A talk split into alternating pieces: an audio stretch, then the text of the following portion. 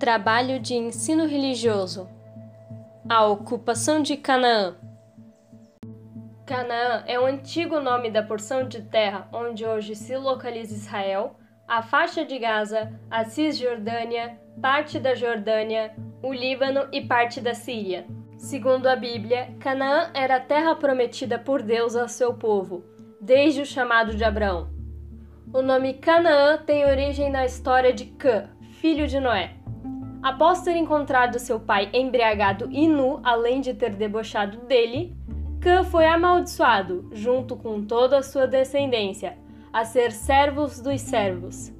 Assim, os descendentes de Cã e seu filho Canaã, sendo chamados de cananeus, comandaram essa terra até a chegada dos hebreus.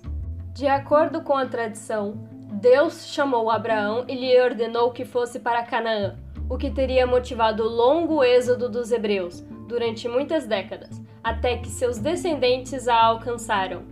Canaã passou então a ser chamada por eles de Terra de Israel. Aluna Milena Furlani Schmitz